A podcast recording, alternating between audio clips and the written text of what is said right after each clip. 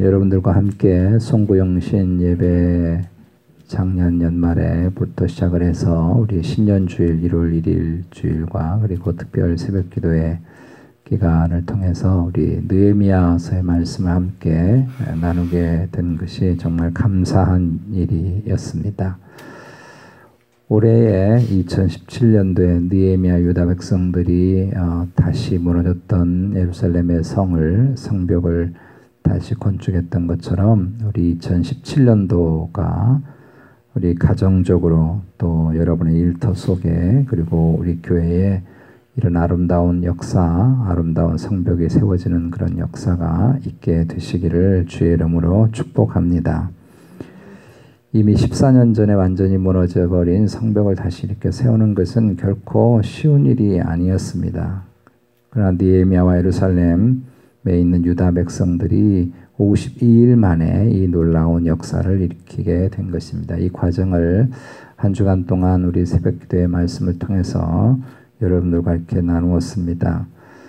어, 혹시 그 새벽 기도 말씀을 듣기 원하시는 분들은 우리 교회 웹사이트에 가시면 다 말씀이 올라가져 있습니다. 이런 아름다운 역사에는 분명히 느헤미야의 탁월한 리더십이 있었고 또 온 백성들이 협력해서 마음을 모은 일이 있었고 또 어떤 어려움과 그리고 어, 모함과 위협 속에서도 극복할 수 있는 그런 믿음이 있었기 때문에 이런 역사를 이렇게 된 것이죠. 그러나 느헤미야는 이런 역사의 결론을 않았는데 6장 16절에서 이렇게 말하고 있습니다.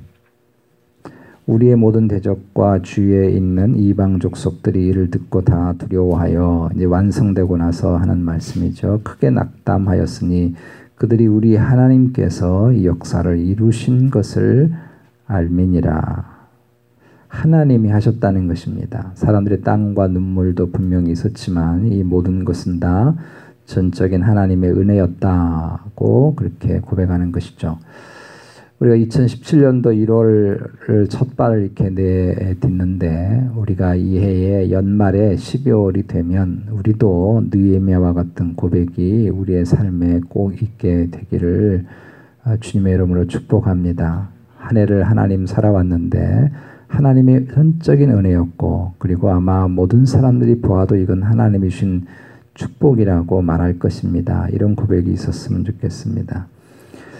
그런데 이제 성벽이 52일 만에 완성되면 그러면 느헤미야 할 일이 끝난 것인가? 사실은 느헤미야의 일은 진짜 지금으로부터 시작이 됐습니다. 그것은 예루살렘의 내부를 개혁시키는 일이었습니다. 성을 건축하는 것은 하드웨어를 완성한 것이라고 한다면 이제 느헤미야는 그 속에 성 안에 살아가는 이스라엘 백성들에게 하나님의 말씀을 통해서 소프트웨어를 채우는 일을 하게 됩니다. 그래서 성벽이 완성되어지는 것이 6장에서 끝나는데 이 느헤미야는 6장으로 끝나지 않는다고 하는 것이죠.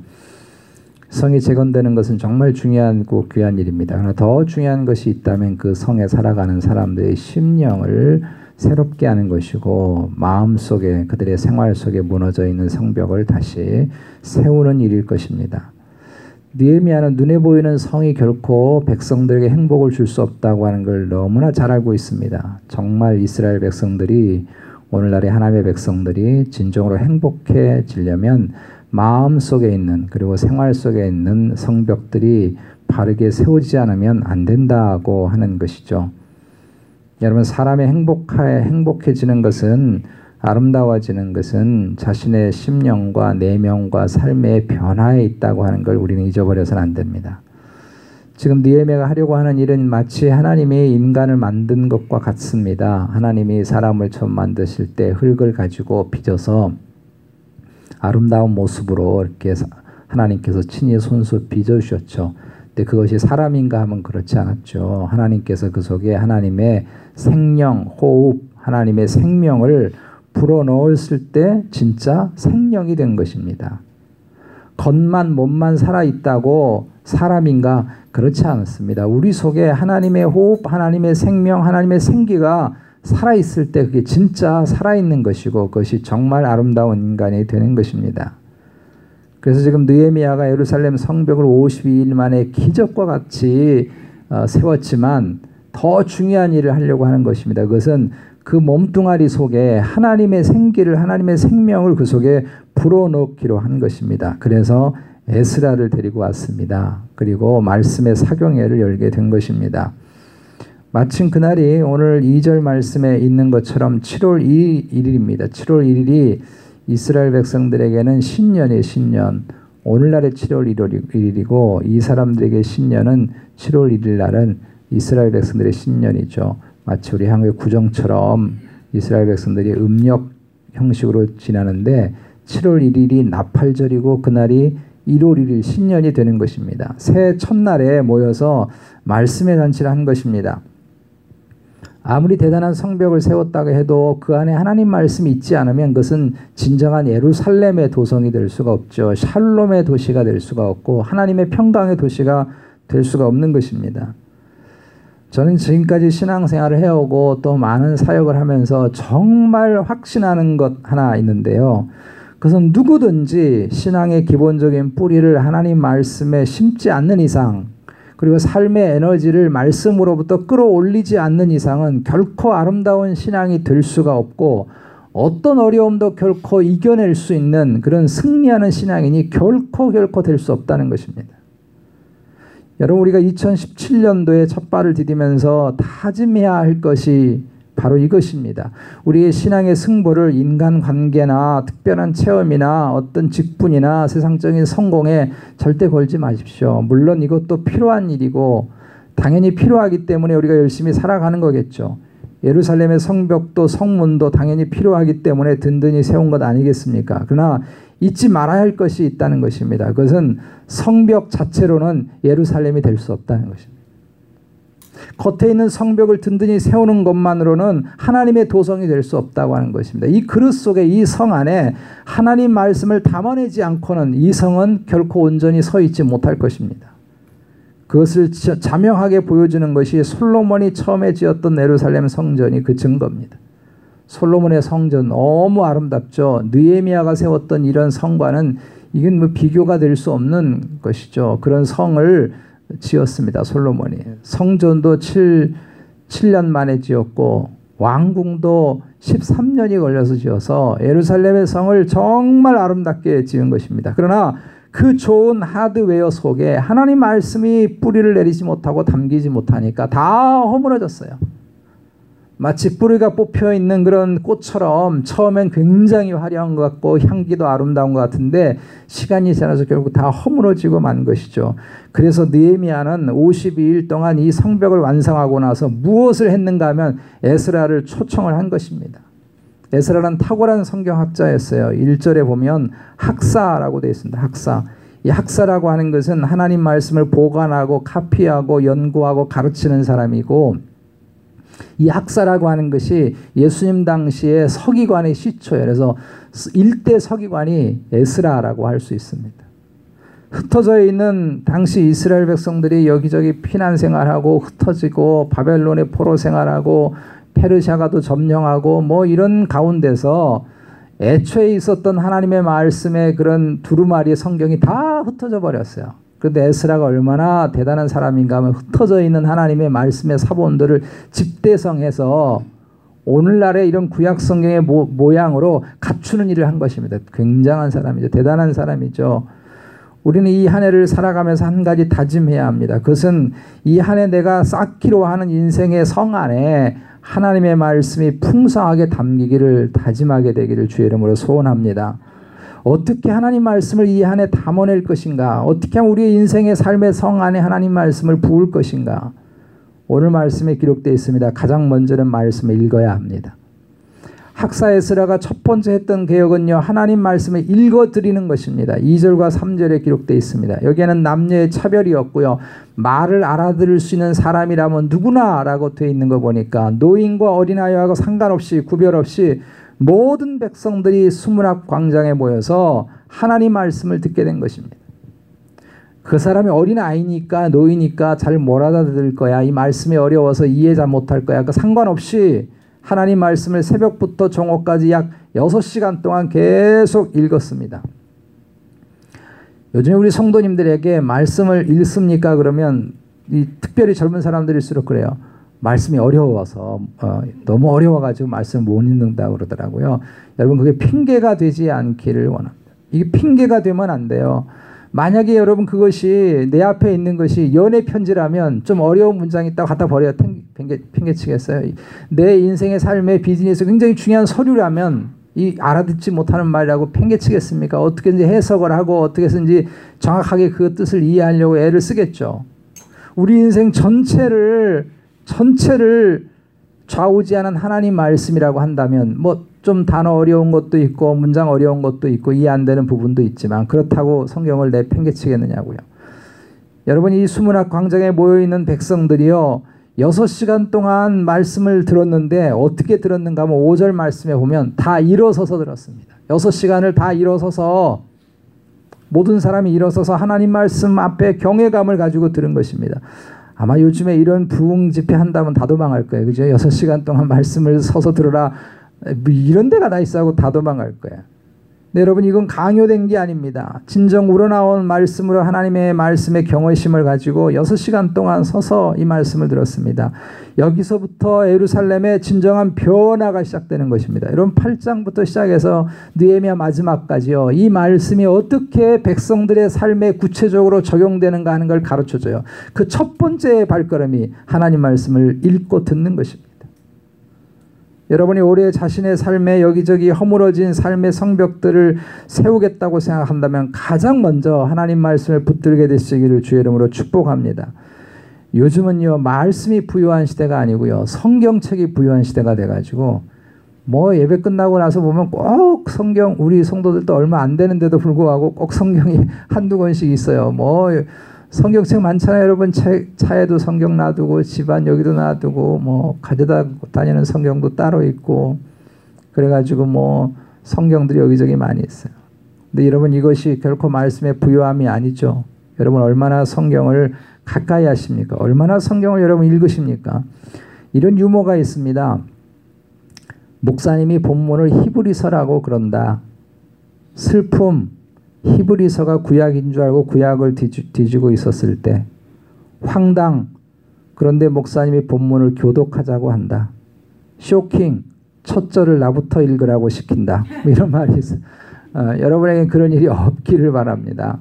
우리 매일 성경 사용합니다. QT. 매일매일 여러분 말씀 묵상하십시오. 제가 매일 성경을 묵상하면서 정말 때로는 소름 돋도록 놀랄 때가 있는데 어쩜 그날의 말씀이 제가 처해 있는 상황을 정확하게 말씀하고 있을 때가 너무나 많아요.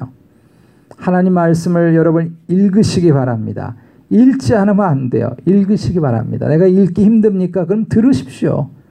이 한 해 동안 말씀을 읽고 듣는 일을 통해서 여러분의 성벽을 든든하게 세워가게 되기를 주의 이름으로 축복합니다. 두 번째로 말씀을 배워야 합니다. 여러분 8절 말씀 보시기 바랍니다.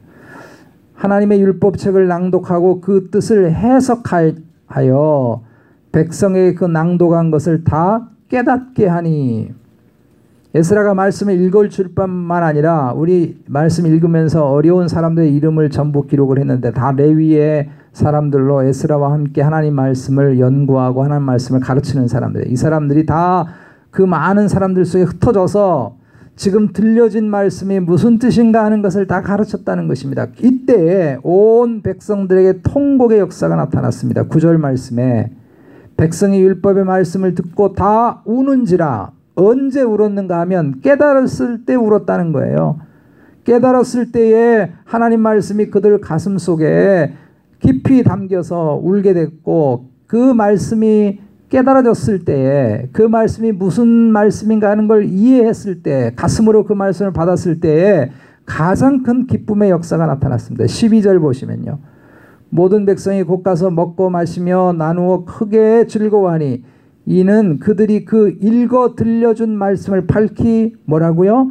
알민이라 아 이 말씀이 그 말씀이구나 하는 것이 머리가 아니라 가슴으로 깨달아지는 순간에 하나님 말씀 앞에 통고하고 하나님 말씀 앞에 기뻐했다고 하는 것입니다. 오늘 성도들이 말씀에 무지한 것을 전혀 부끄러워하지 않는 그런 시대 속에 살아가고 있습니다. 말씀 배우려고 생각하지 않아요. 여러분 정말 큰일입니다. 어느 유명한 신학자가 이런 말을 했습니다. 당신이 성경을 붙드는 순간에 당신은 이제부터 신앙생활을 시작하는 것이고 지금부터 하나님 말씀을 공부하기 시작하는 것입니다.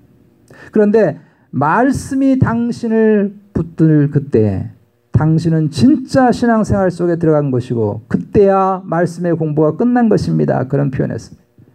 여러분 내가 말씀을 붙들려고 하는 것이 아니라 내가 말씀을 공부하고 내가 말씀을 연구했던 그 말씀이 나를 온전히 붙들 때 그때 정말 진짜 신앙생활 하는 것입니다. 저는 한 몇 개월 전에요. 지금은 아마 암으로 세상을 떠났을 것 같아요. 어느 평신도예요. 이분은 신학을 좀 공부를 하긴 했지만 끝까지 졸업한 분은 아니고 조금 공부하신 그저 직장 생활 하면서 어 관심이 있어서 신학을 조금 공부하신 그런 평신도신데 이분이 암에 걸렸습니다. 몇 번째 수술했는지는 자세는 모르겠는데요. 이분이 생각을 한 것입니다. 자기가 암으로 세상을 떠나기 마지막까지 뭘 할까 하나님 앞에. 그래서 그동안에 자기가 말씀을 연구하고 말씀을 묵상하고 했던 것을 어, 자기 지인들에게 가르치는 일을 한 거예요. 정말 이 좀 조잡스러운 몇 개 안 되는 그런 도구를 통해서 그 동영상 찍는 것도 이렇게 흐릿하고 깨끗하지 못한데요. 그런 걸 통해서 소수의 사람들 이렇게 모아놓고 말씀을 가르치는 걸 유튜브에 올려놨더라고요. 제가 어쩌다가 이렇게 하나님 말씀 뭐 참고하려고 이렇게 하다가 그걸 발견을 하고요. 제가 한, 한, 한 3개월 정도를 쭉 그분의 말씀을 들었습니다. 아마 지금은 세상 떠났을 것 같아요. 굉장히 아프셔가지고 얼굴에 그 아픈 기색이 굉장히 짙으신데 제가 그 강의를 어떨 때는 강의를 무려 3시간씩 하고요. 어떨 때는 보통 2시간씩 그 앉아서 그 말씀 배우는 사람도 대단하지만 그 말씀 강의하는 그분도 정말 대단한데 제가 그분의 강의를 들으면서 몇 번이나 울었습니다. 그 말씀에 대한 열정, 그 말씀에 대한 그런 생명을 거는 모습이 정말 눈물이 나더라고요. 여러분 이런 말씀 드리면 아, 성경 연구한다는 사람들 머리만 크고 교만하다 이렇게 생각할지 모르는데 한편으로는 맞는 말이지만 한편은 틀린 말입니다. 그건 성경을 제대로 배우지 않아서 그런 것입니다. 오늘 말씀에서 유다 백성들이 깨달음, 삶의 변화, 심령의 변화는 말씀을 배울 때 일어났다는 사실을 잊어버리시면 안 됩니다. 우리 말씀을 읽을 뿐만 아니라 들을 뿐만 아니라 말씀을 공부하는 일에 여러분 힘쓰게 되기를 바랍니다. 이 말씀이 도대체 무슨 의미일까 하는 것을 성령 안에서 여러분 힘쓰고 애써서 배울 때에 우리의 심령에 진정한 깨달음이 있게 되는 것이고요. 그럴 때에 말씀이 말 내가 말씀에 붙들리는 삶을 살아갈 수 있게 되는 것입니다. 마지막 세 번째로 여러분 실천해야 합니다. 8장 13절 이후로부터의 모든 말씀은 들려지고 배웠던 말씀, 깨달아진 말씀이 어떻게 구체적으로 삶 가운데 나타나는가 하는 것을 기록하고 있어요. 그래서 이스라엘 백성들의 생활의 패턴이 완전히 뒤바뀝니다. 개혁이 일어나는 것이죠. 진정한 깨달음은요, 삶에서 나타나는 것입니다. 삶이 없는 말씀은 머리만 크고 교만해지는 것이죠. 말씀이 삶에 있고 생활에 젖어 있는 삶이 여러분 되어야 할 것입니다. 이때 진정한 행복이 진정한 기쁨이 있게 되는 것입니다. 여러분 17절 말씀 17절 우리 8장 17절 읽진 않았는데요. 한번 말씀 보시기 바랍니다. 이렇게 되어 있습니다. 사로잡혔다가 돌아온 회중이 다 초막을 짓고 그 안에서 거하니 이게 이제 처음 이스라엘 백성들이 말씀을 듣고 첫 번째 했던 것이 뭔가 하면 초막절을 지키는 거예요. 그동안 초막절을 지키지 않았어요. 근데 아마도 이 들려진 말씀이 신명기의 말씀일 것 같은데 그 말씀을 보고 수문학 광장에서 통곡을 하고 우리가 정말 중요한 걸 지키지 못했구나 하고 초막절을 지키는 것입니다. 그 성 안에 거하니 눈의 아들 여호수아 때로부터 그날까지 이스라엘 자손이 이같이 행한 일이 없었으므로 이에 크게 어떻게 했다고요? 기뻐하며 아 그동안 말씀을 알지 못해서 깨닫지 못해서 지키지 못했는데 말씀을 깨닫고부터는 지켰다는 것입니다. 그렇게 지키니까 그들 속에 가장 큰 기쁨이 솟아나게 된 것입니다. 말씀을 정리합니다. 오늘 신년도 2017년도 신년도 특별 새벽 기도회를 마치면서 결론의 말씀을 좀 여러분들과 함께 나누고 싶습니다. 10절 말씀을 결론의 말씀으로 함께 여러분들과 나누고 싶어요. 우리 10절 말씀 8장 10절 말씀 같이 읽어 보십시다. 시작. 느헤미야가 또 그들에게 이르기를 너희는 가서 살찐 것을 먹고 단 것을 마실 때 준비 못한 자에게는 나누어 주라 이날은 우리 주의 성일이니 근심하지 말라. 여호와로 인하여 기뻐하는 것이 너희의 힘이니라 하고. 아멘. 이 안에 여러분 근심하지 말고 어떤 상황에서 두려워하지 말고 하나님으로 인해서 기뻐하는 것이 살아있는 힘이 되어지시기를 주의 이름으로 축복합니다. 이게 우리의 가정 속에 개인 속에 심령 속에 우리가 하고 있는 여러 가지 일들 속에 하나님의 성벽들을 세우는 것이죠. 그런데 이런 기쁨, 이런 힘은 하나님 말씀으로부터 나온다는 걸 여러분 잊어버리지 마십시오. 주의 말씀이 우리들의 가정의 성 안에, 우리 심령의 성 안에, 여러분이 하고 있는 직장과 사업의 성 안에, 우리 자녀들의 성 안에, 그리고 무엇보다도 우리 샘물교회 성 안에 풍성하게 임해서 그 약속의 말씀이 이루어지는 아름다운 역사가 가득한 2017년도 되어주시기를 주님의 이름으로 축복합니다. 이 시간 우리 말씀 붙잡고 함께 기도하도록 하겠습니다.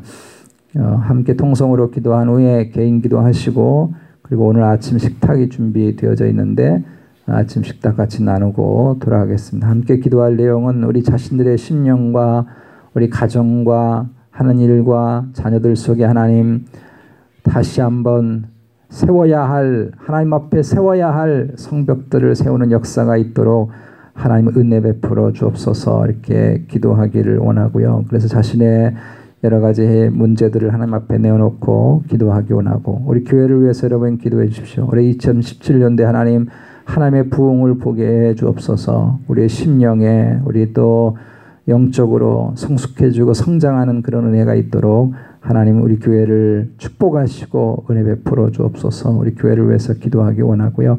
우리 한국과 미국의 어, 위정자들을 위해서 하나님 은혜 베풀어 주옵소서. 미국이 올해 이제 트럼프 시대를 열어가는데 하나님 트럼프 대통령을 붙들어 주시고 그 심령을 하나님 붙들어 주옵소서.